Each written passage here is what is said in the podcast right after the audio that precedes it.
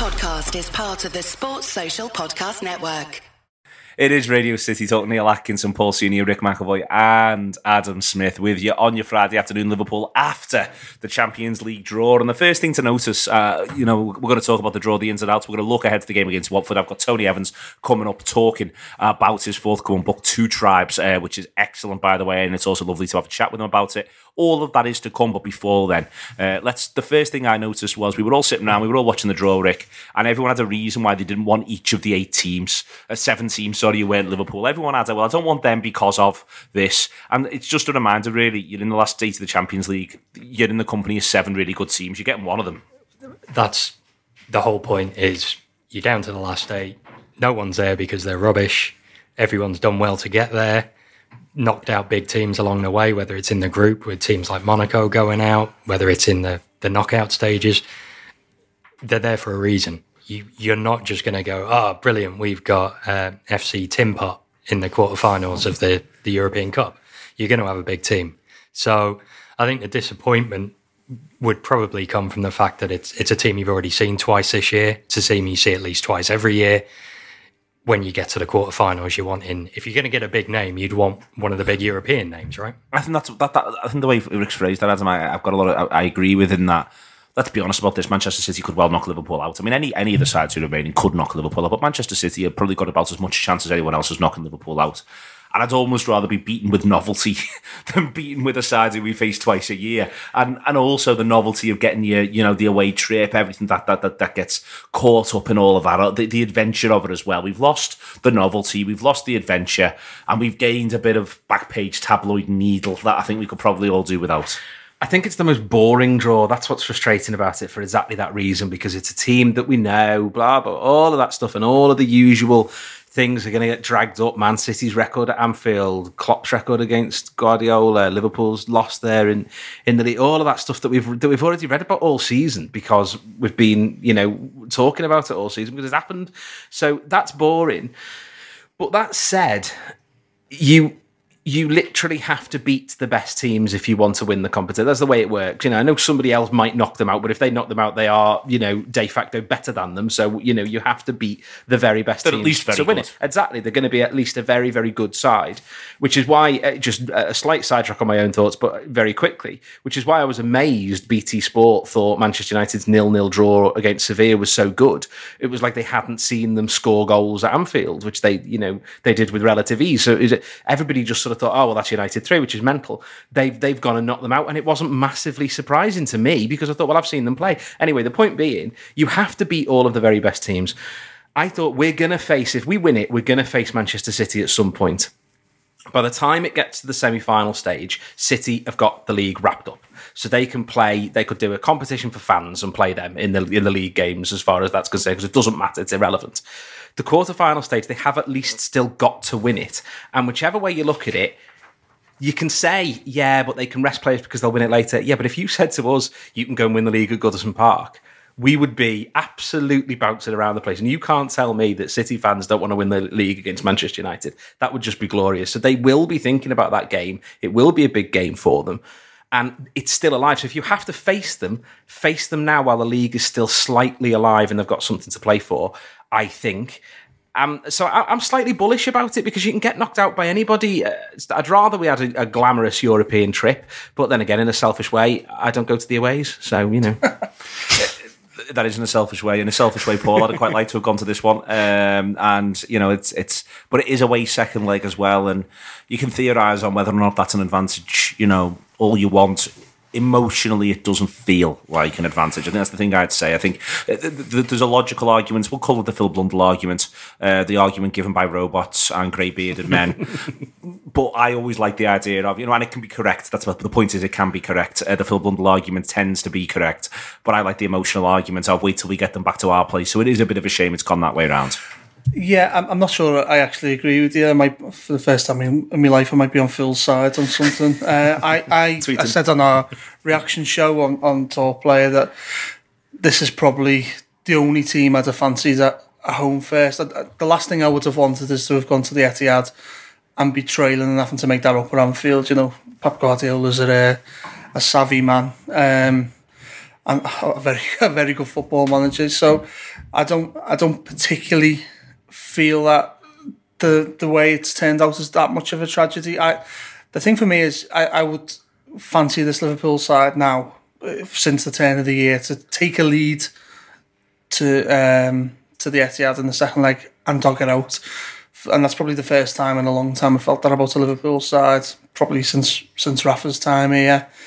The Juventus game, maybe that sort that sort of thing, where we could be savvy enough to do that. But the thing is, you've got to win the home. Like I think that I think usually in these these ties, that the first leg can just be a dull affair, and the, you know you're playing for uh, draws or score draws or whatnot to, to gain the advantage. In this one, I think Liverpool need to go and win um, in the first leg or get a nil nil. I think I think they need two two bites bites at it. So two opportunities to, to take the lead. So whether the Liverpool can win in the score draw in, in normal time or just win the game itself at the, at the um, at Anfield and dog it out. I just think I just think Manchester City will be very good at their own ground.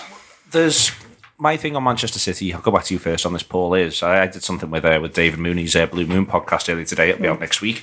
He gave us a call and said we have a chat. And one of the things I said was, I think that as a game, it feels like it's mostly defined by how well Liverpool play.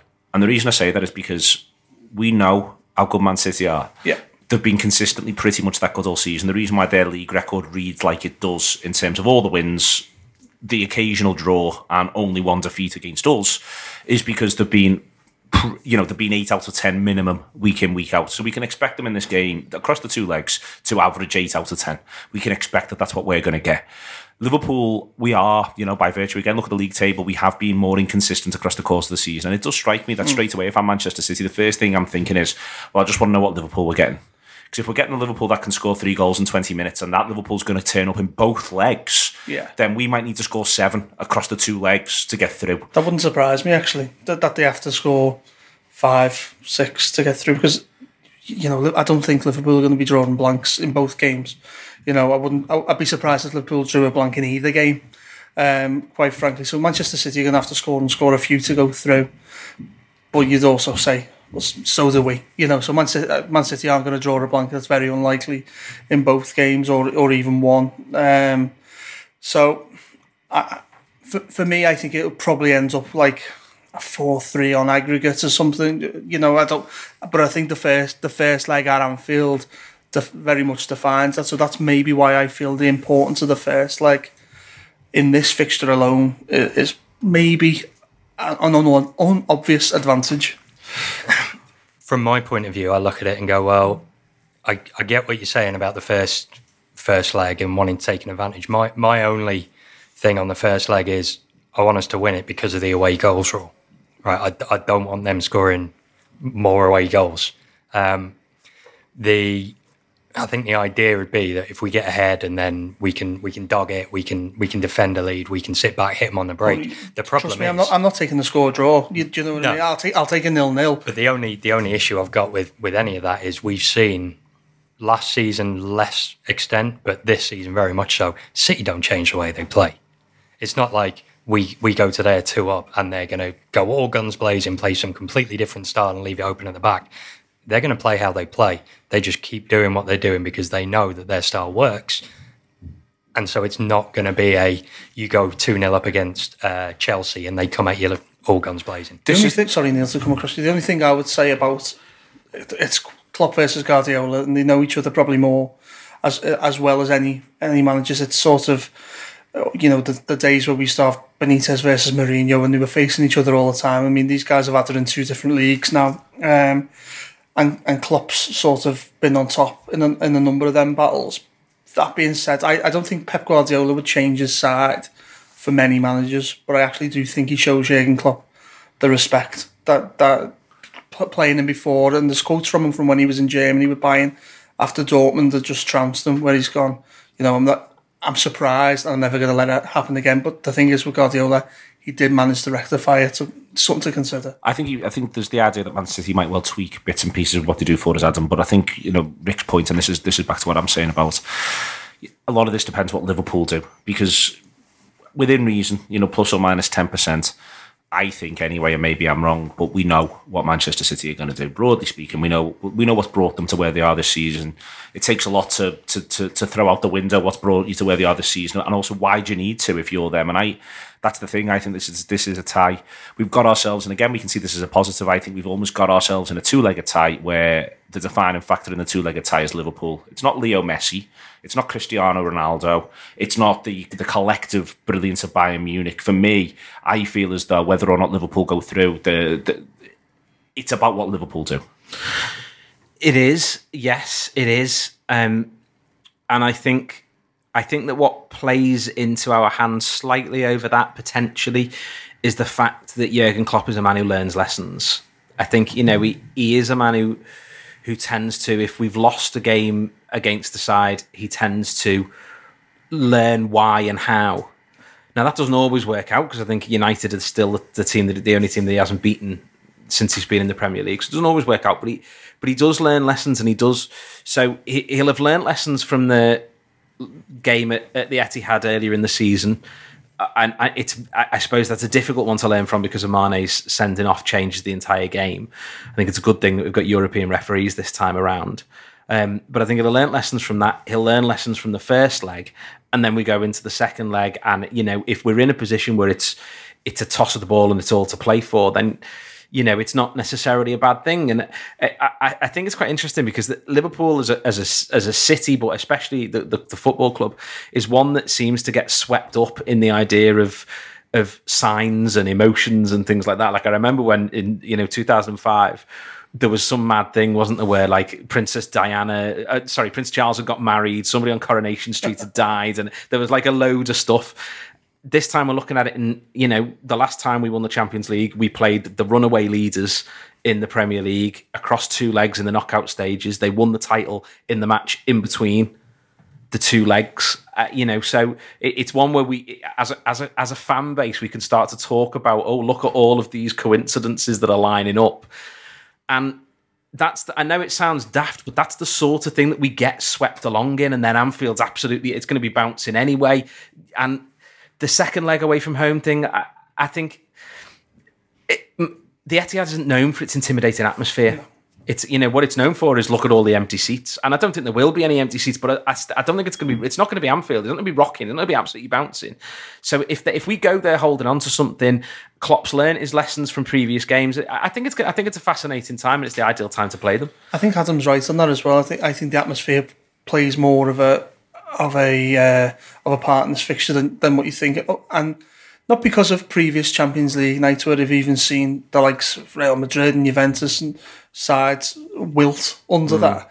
It's more to do with the fact that a few months ago in the Premier League game, I see Manchester City themselves, this Manchester City side, wilt under yeah. the pressure from out, from Anfield. Now I think that that atmosphere was, was up there with anything I've seen post Chelsea 2005. Quite yeah. frankly, that the Kop was sort of well, the, the, the ground I, I, should say now was was almost angry that day, going out determined to prove a point that that's Liverpool side were on the same level as this Manchester City side. Now, if you look at the league table, they say two different things, but I think there has been a a momentum shift since since since then. I, I just think it's going to be even even hotter at Anfield that night. Okay, this is the Anfield Wrap on Radio City Talk. We will be back after the break to talk further about this. We've got Tony Evans to come and look ahead to Liverpool versus Watford, where there's even more riding on that game now. Find out why in a second. It's the Anfield Wrap. It is the Anfield Wrap on Radio City Talk. Welcome back. Listen, in a minute, we're going to be talking further about this and how it impacts the Merseyside derby. But first, uh, it is the uh, Liverpool ladies are playing at Prescot Cables. I think it's the first time they played there against Chelsea in the FA Cup this weekend. It's Sunday, 2 p.m. Get down to that if you can. It's not the usual Widnes. It is Prescot Cables uh, this weekend, 2 p.m. if you can do that. First, though, these are Franz Ferdinand with Do, uh, do You Want To? Franz Ferdinand there with Do You Want To? Um, Adam, you mentioned before about Manchester City, they do find themselves with this game against Manchester United in between the two legs. We can see the Everton game, which is now moved, by the way, public service announcement from Sunday to the Saturday at half past 12. Um, that's been confirmed. It is.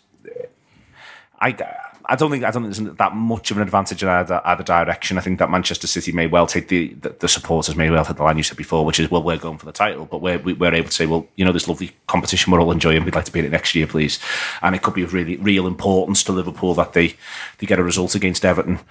But for me, that's why, without beginning to really get stuck into the Watford game, looking at Watford and Crystal Palace as a piece before you even think about that Everton game, I think, you know, if, if I'm Jurgen Klopp, that's my team talk for, for, for to get six points out of those two. Lads, we need to get six points out of those two because it'll help us with our wider ambitions. Yeah, and and as has been observed before, we play both of those games before Tottenham and Chelsea play again, so we can be ten points clear of Chelsea. I think before that game kicks off, and we can have a, a, a bit of a distance between us and Spurs as well, which is you know just nice scoreboard pressure to be able to to put on them. So taking them both, you know, taking six points from them both, it won't be easy. I don't think. You know, I think I, I feel a little bit like having watched all of Spurs, Chelsea, and United slog and have a horrible game against Crystal Palace and then nick it right at the end. I think we'll either batter them or draw or lose or something like that. I don't think it'll be that slog with the what the, the last minute winner. I feel that we'll do one of the, the two things. But the really important point with all of this, including the Champions League, is this is exactly why Jurgen Klopp was rotating so much earlier in the season. This is what he's been building towards. He knew that we could get to the business end of these competitions. He's done it before, taking a team to the final of the Champions League. So he he knows what it takes, and this is this is what he's got his eye on. He's got his eye on these league fixtures, and what I think will be really fascinating is if he decides to to try something a little bit different for a period of time, perhaps against Watford, and then try it again against Palace. Something like maybe playing Ings and Solanke as a two. Thinking about the Everton game, just to, to trying a couple of little tweaks of things to think who could I rest in the Everton game because we're not going to have much time between the fixtures. It is already going to be in his mind. I think Paul. I think I think Adam's right to say it's been in his mind all the way through the campaign. But I think the best way in which to to to alleviate the pressure is to put scoreboard pressure on Chelsea. I think that's the main thing that we can do at this stage is to, is, is to be, begin to create that buffer zone. Manchester City have got a buffer zone, and I completely agree with Adam before. They're not going to want to go into a Manchester derby where they can win the league and roll over. It might be easier for them to do that, or, or play a very weakened side. Roll over is the wrong way to phrase it. It might be easier for them to do that on one in one sense than it is for us. But he is going to be looking at stuff, isn't he, between now and then? I think he already has been looking at stuff, to be honest. Yeah, yeah. I mean, the the the fortunate thing is, I suppose we've got a manager who's probably more experienced than anyone in the squad of dealing with these pressures. You know, um, so I, am not sure that he needs to change that much. There's there's lads in and around the fringes who you can maybe drop in for a game here to, to almost like give one player a game off. So you, I don't know, you can use Lallana. The right back situation is obviously quite fresh. The left back situation is is all right. He's been rotating Matip and Lovren anyway. Um, Van Dijk, does he get a day off recently? Uh, uh he gets a day off recently. Mm. The, the only concern is with the front three because the, the quality drop off is is substantial. Um, that being said, they've been ran and ran and ran again. These lads, um, you know, you've seen Mo Salah. I think there's two games off the top of my head that he, that he doesn't start. Um, I I don't think there's been any drop off or he looks tired or he needs a break. They've, they've always been in games where Liverpool have been comfortable the first to be withdrawn. So I, I don't know. Maybe you might see a couple of games where Lallana Lallana maybe play in the in the front three, or the midfield almost becomes more like a four with with a Firmino Salah or a Firmino Mane. Sort of the one that you can't really drop is the one I've just you know I've just said is Firmino. I just don't see how the system works without him at the moment. You know, you've seen games where Solanke's come in and we've looked not like Liverpool, if I'm honest. You know, it, has been like playing with 10 men at times for me. Um, Could he go 4 4 2, something 4 4 2 ish with Ings behind what, say, Salah? I don't see it, Neil. I, I, I don't. I think I think he's got to almost ride two horses. You know, last last season we sort of limped over the line to fourth without a European campaign. We don't look like we're doing any limping from the turn of the year the lads the lads look fresh. I mean, if you're telling Mo Salah you're going to rest him and he's got he wants to win the Golden Boot, I just as much as personal victories and team victories don't matter, you try telling them that. I, I can imagine, especially now Harry Kane's got a month out. This is a real opportunity for him to go and do that. I just don't. I know he's got to make sensible choices, but I always almost think there's momentum here to consider as well. And I think he will be pretty strong in every game including the derby. the only real way I'd go any any different to that, uh, in in my thoughts, is is for the derby. If if we can beat Watford and Palace, like Adam was saying earlier, gives us a ten point lead over And Chelsea. If, before Tottenham, if Tottenham then beat Chelsea, Yeah. and then we've got that ten point lead. They've got one then- game in hand. and also then we're playing before them again. So anything we get from there is, is kind of a bonus, right? So it, we could end up going into the derby going, well, we really need to to go full full hit on Tuesday for City away.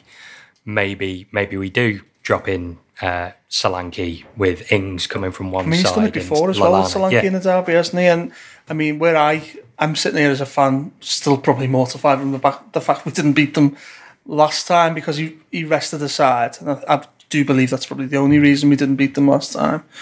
I I, I just does he? I don't. What I'm saying is, does he learn his lesson? I mean, he, he came out of that game probably being a bit bullied by his biggest fans, Klopp, where you do not do that in derbies, and he didn't in the FA Cup game. You know, we went we went strong. He plays Van Dijk almost where he didn't didn't have to. It was slightly a bit of a risk. I wonder whether that was a lesson learned that's different from Germany that he didn't expect. Okay, this is the Anfield Wrap on Radio City Talk. We'll be back after the break. We've got Tony Evans talking about his book, Two Tribes, which is about the whole of the 1985-86 season, one of the key turning point season in English football uh, that is to come. And we're going to look ahead to Liverpool's visit, uh, visit from Watford, sorry, I should say, uh, this weekend. A game, as I said before, with much, much, much more riding on it now. The Anfield Wrap is, of course, partnered with RedsBet this year, all the way through the year, all the way through 2018. Uh, so, very, very quickly, obviously, if you're going to gamble, gamble enjoyably, but do so responsibly. Uh, be for more information on that. I'll come back to that at the end. But first and foremost, I've got Mary Lund with me again to, to go through the, the specials from a Liverpool point of view. But last week you were saying, you know, you did you, you had to go to a Mancunian office. You were worried you were going to get loads and loads of stick. I tell you what, Sevilla did you a favour. I know, yeah. So when I came into the office on Monday, they were all, they didn't say a word. They just let it pass. But then obviously Sevilla beat them out and I could not not say anything this morning when uh, it was, you know, the big draw day. So, Did you let them know then that they, that they were they just weren't one of the best eight teams in Europe? I, I did, yeah. But their own manager's saying it, so why shouldn't you? I know. yeah, I know. He's the one who's he's the one who's making it clear. Um, anyway, let's let's go through the specials then from Liverpool point of view quickly Yeah. for this weekend for Watford. Watford gap Liverpool to score four or more in the first half. That's optimistic. I know, I know. But we actually had a, a meeting today where there was a Watford supporter in the room. So I asked him, like, what what are you what are your thoughts on this game? And he said, I have zero faith in my team. So, you know, you never know. They've been really poor away from home, and they were they weren't great at Arsenal. Uh, okay, next one is Luther Missett, a play on Luther Blissett. Uh, Watford to miss it. Oh, sorry, the Watford gap was uh, was twenty to one, four or more in the first half. Uh, Watford to miss a penalty, sixteen to one. That's actually quite feels like there's something in that. Yeah. Um, I don't know. I, um, how many? Well, Troy Deeney missed one last weekend against Arsenal. Right. Okay. So I think that they're thinking, I think the theory of the people who put these bets together are thinking, well, if they get another one, who'd take it? Yeah. Cleverley missed one for them against Everton in injury time earlier in the season. So they've got a bit of penalty missing form.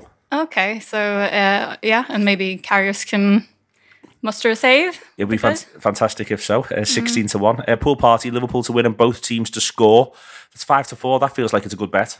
Yeah, I feel that hmm, is likely to go in. I mean, we we've had a few clean sheets, quite a lot of clean sheets, really. So, don't know. It's up to on the day. Would you would you to concede at Anfield at some stage? Uh, that one's got, is quite tempting. Cardboard, no bookings in the first half. They're a big team, Watford. I'm not having two. To, that's two to one. I'm.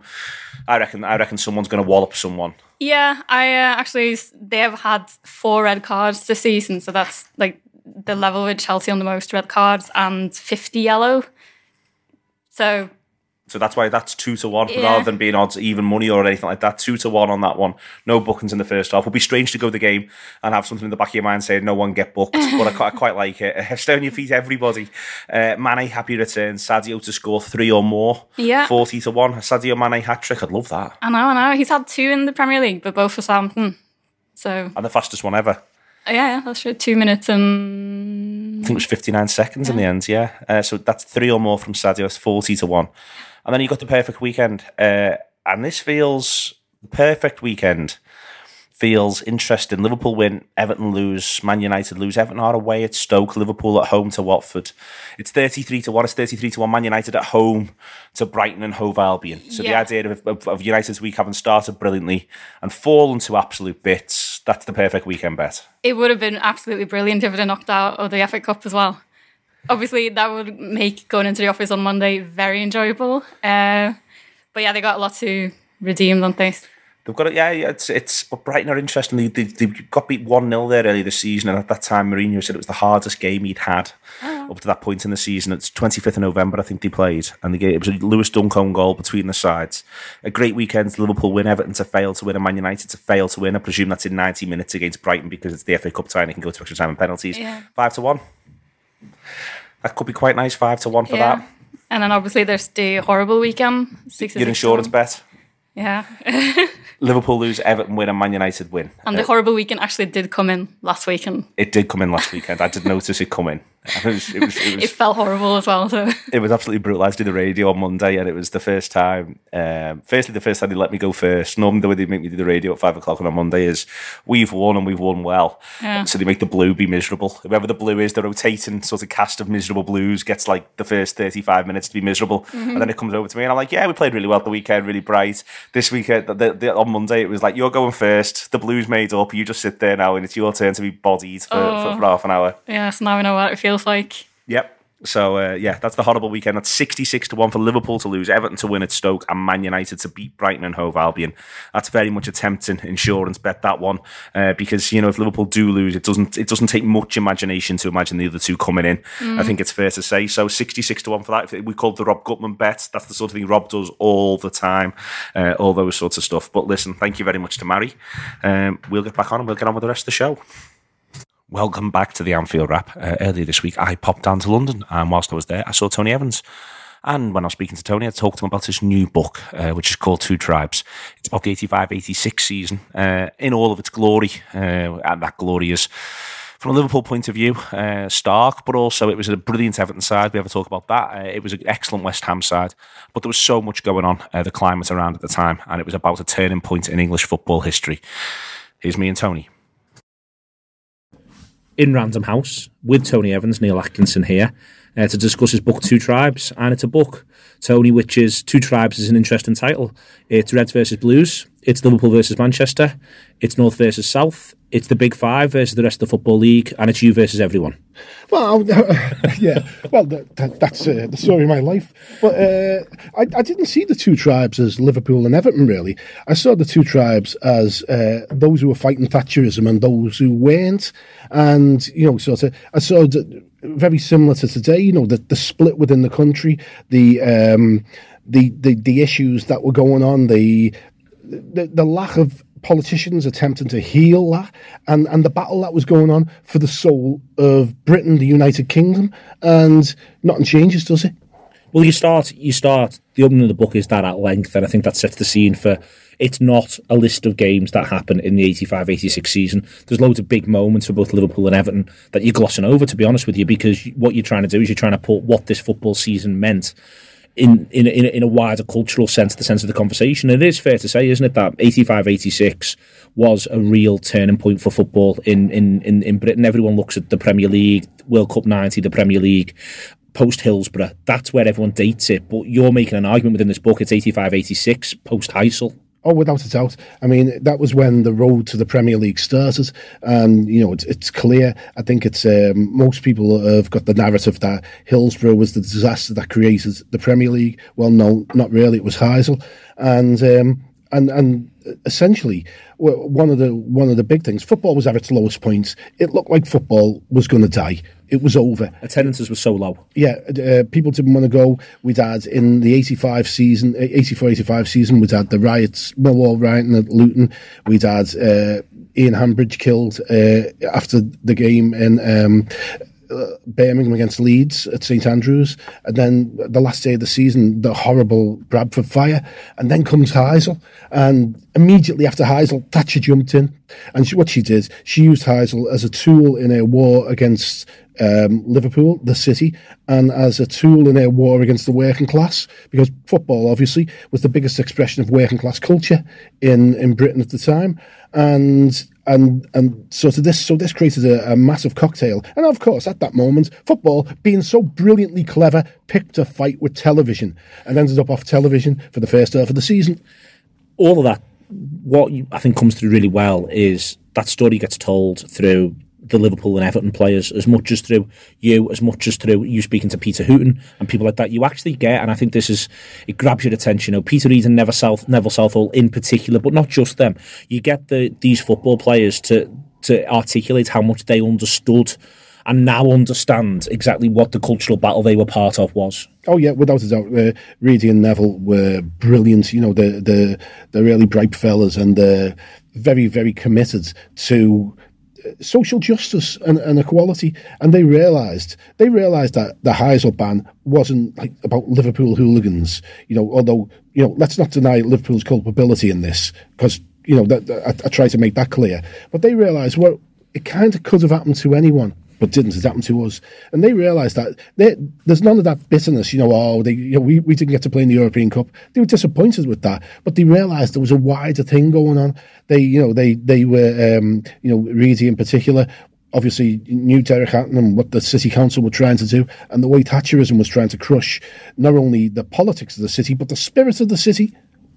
And in there as well, you touch on, for instance, the, the, the now 30 years released managed decline memo. That's in there as well. That the, there's there's all these touch touchstones that you know, I think putting that context over to people, Tony, is, you know, you, you've, you're putting it front and centre of this, that it's, it's so important that people understand that not just Liverpool and Everton that are at the centre of this book. There's loads and loads of West Ham in it, and we'll talk more separately for subscribers about what West Ham meant in this season, because I think it's an untold story uh, to the wider public. But there's lots of West Ham, there's lots of Manchester United, there's lots of London, there's Chelsea in there as well. It's not just Liverpool and Everton who are on the brink, that's City. It's the whole nation you're trying to tell the story of.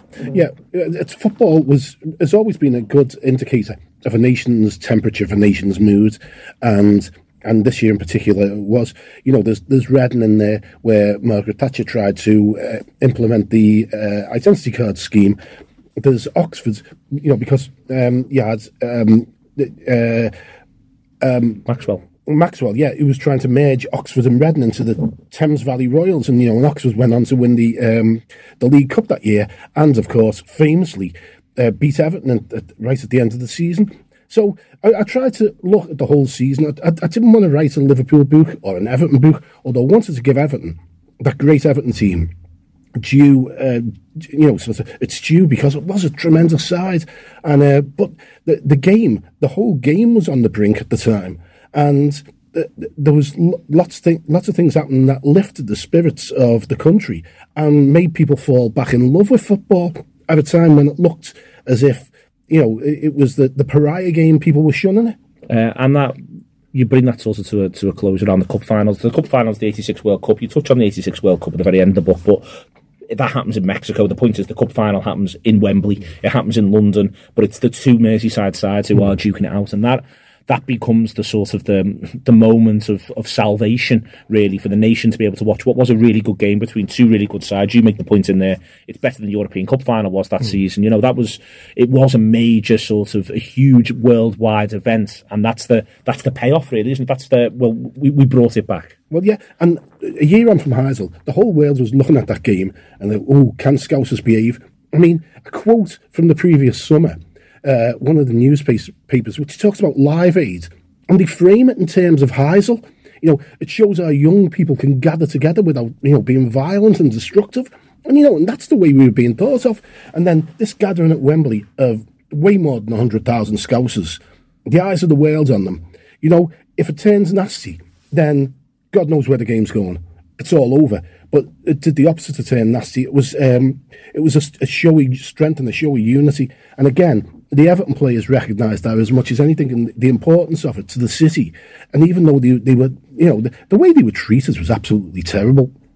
You know, to lose to lose a cup final, to have the double done by your neighbours, and to be treated that the way they were, share the plane on the way back. You know, um, on the couldn't believe the bus that they had to get a tour bus behind Liverpool. Yeah. Well, with Liverpool, you know, th- three buses, Liverpool in front, the press in the middle, and trailing along Everton. You know, it was horrible, but they understood that they, they, they, they needed to lose with dignity. Whoever lost needed to lose with dignity to show that the city wasn't full of nihilistic monsters. It was, you know, ordinary, decent people.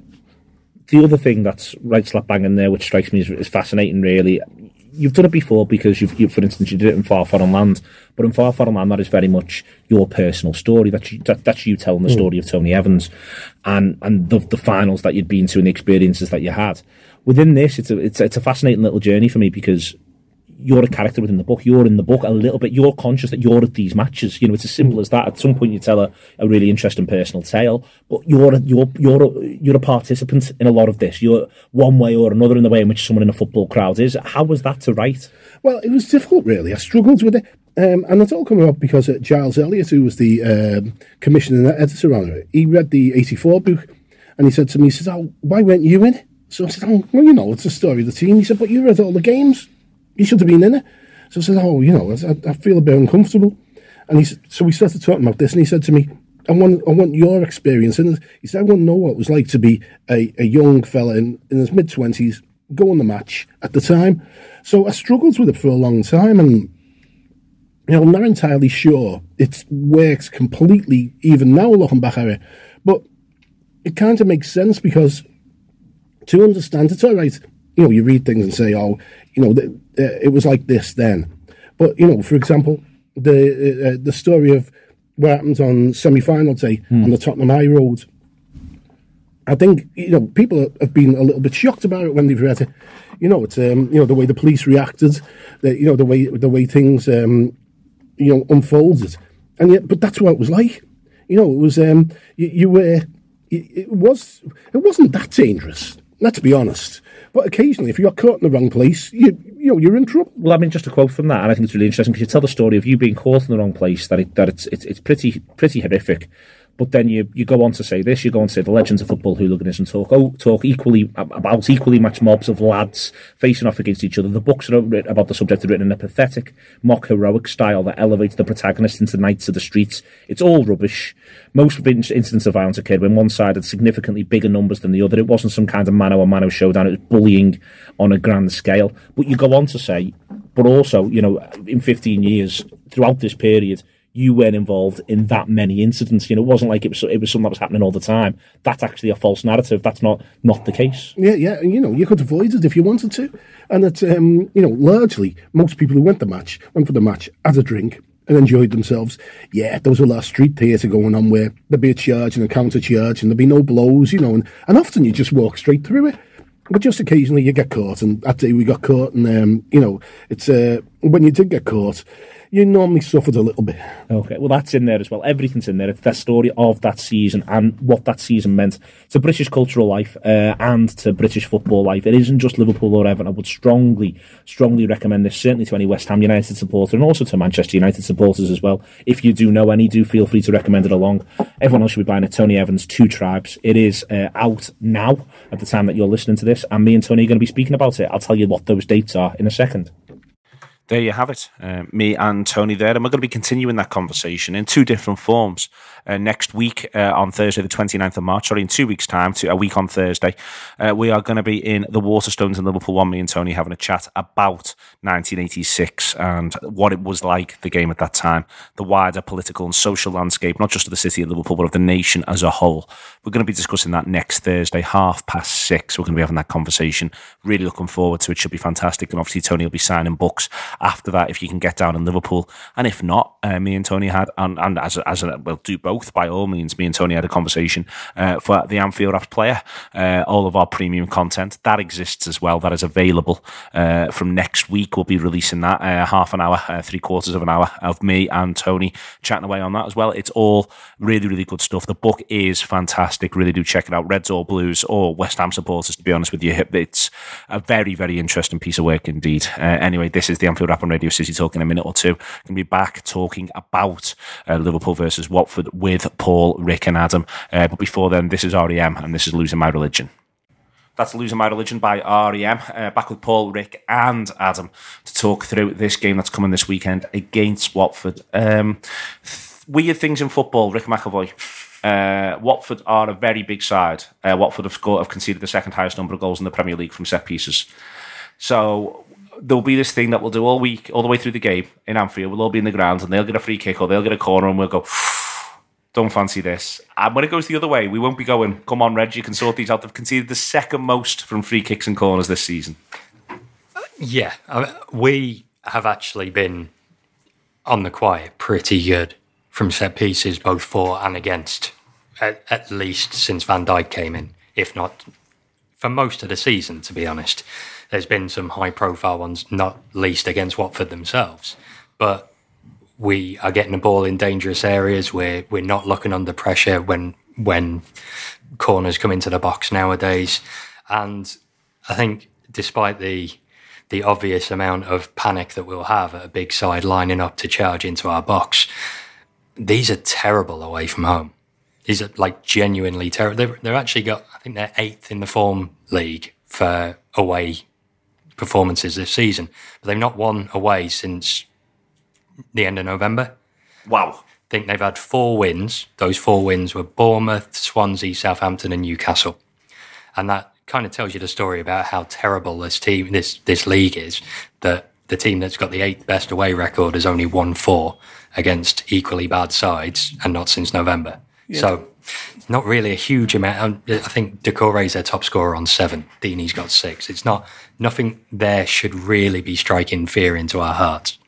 Yeah, I mean, th- there was something similar with them the other year where I, I, f- I really feared going to Vicarage Road, but I remember them coming to Anfield. I think they were sixth or seventh in the table at the time, and we put six past them or something. They, they've not travelled well under I don't know how many managers they've had in that time. Um, so it's it's not it's not a game in the fixture book. Watford or Anfield, I fear. Um, but you see you see glimpses of them. I've seen since Javi Gracia has been there. I've, they've, they've, they have looked a bit better. They, you know, I think the change is being justified. But that being said, I, I can't I can't see past a Liverpool win tomorrow. I think Liverpool will have a bit of a, a, a bee in the bonnet about last Saturday's game. I think it's really important we hit the ground running, get a bit of momentum, a bit of anger shown from from that defeat last week, and really pick ourselves back up. So we've got that positive momentum both both on and off the pitch. So people are talking about us positively ahead ahead of these Manchester City games. Adam, they've never really been in, in what you can call proper relegation bother this season. Watford, they've been top half. They've been the nearest thing there is, arguably, along with Burnley, to and Burnley have been in seventh to a proper mid-table side this season. Even Leicester had the scare with Craig Shakespeare and then shot up the table. Everton with Allardyce, you know, Everton were, were, were languishing. Watford have never, Watford and Burnley have never really touched touched down.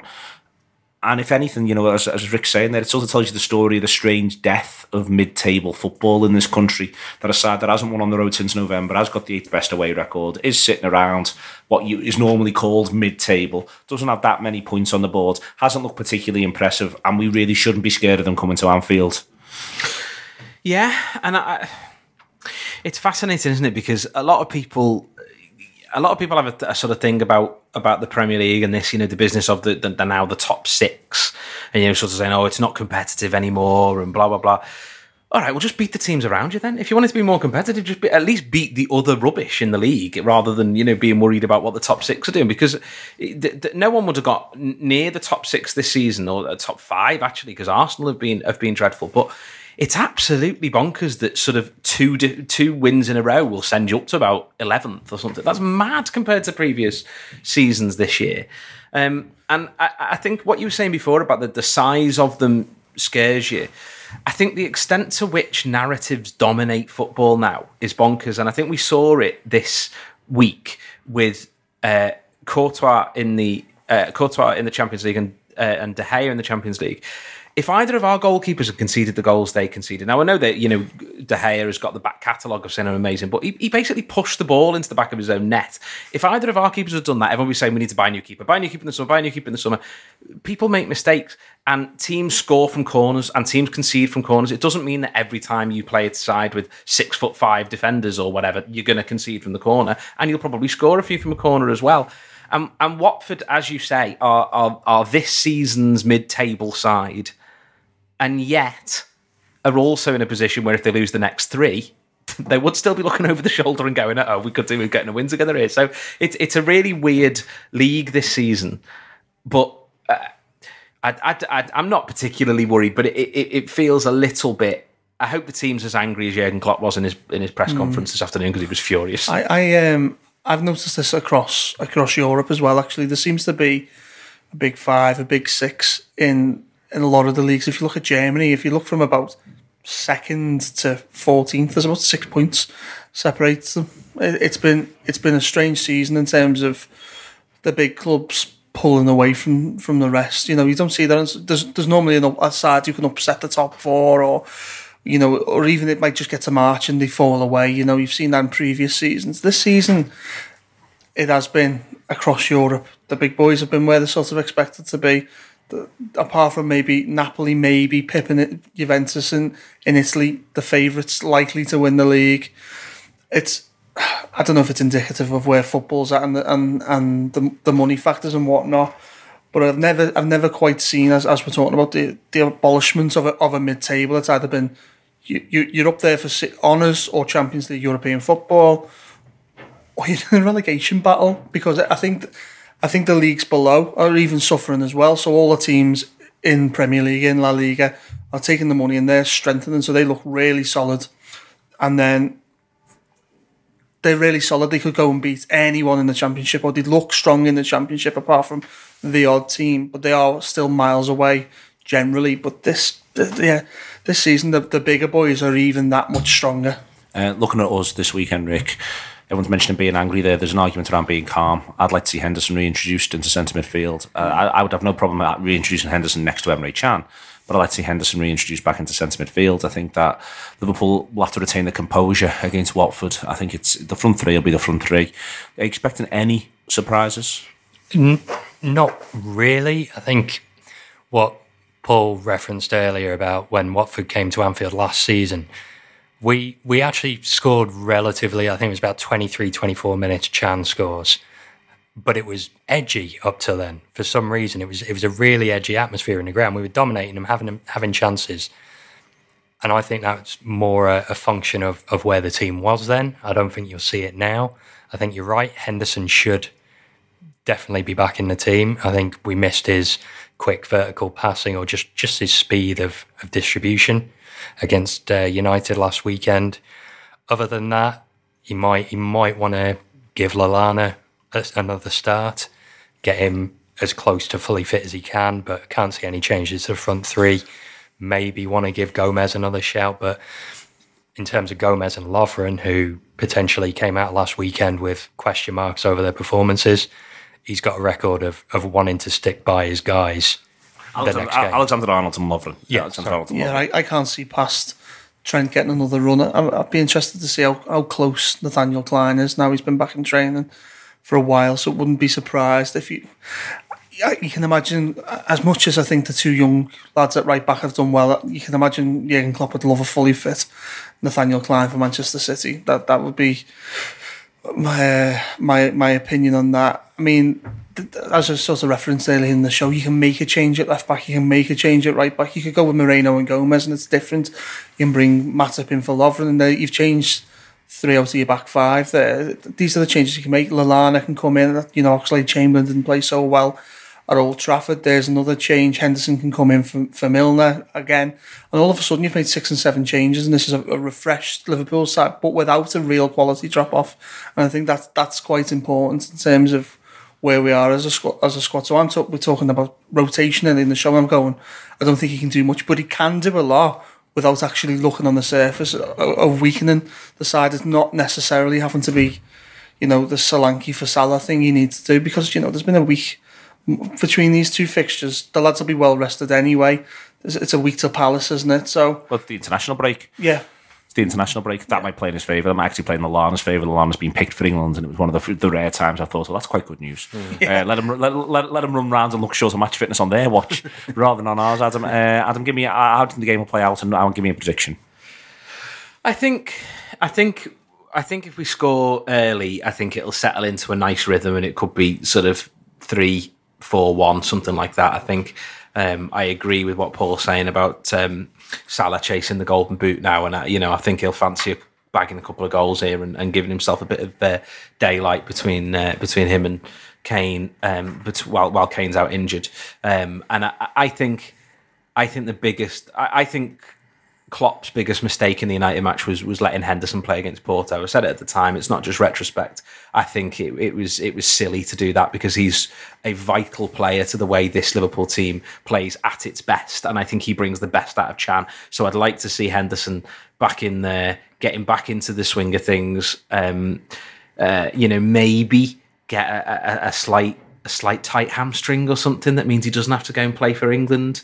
You know, that sort of thing would be quite nice, wouldn't it? Um, but yeah, I, but I think I think if it's if there's an early goal, I think it'll be a bit of a walk in the park. Not not I don't think we'll batter them, but I think it'll be the sort of game where where as as you often say, Neil, you know, 70 minutes on the clock, we're 2 0, 3 0 up, we just shake hands and that's the end of the game. Rick, quick prediction.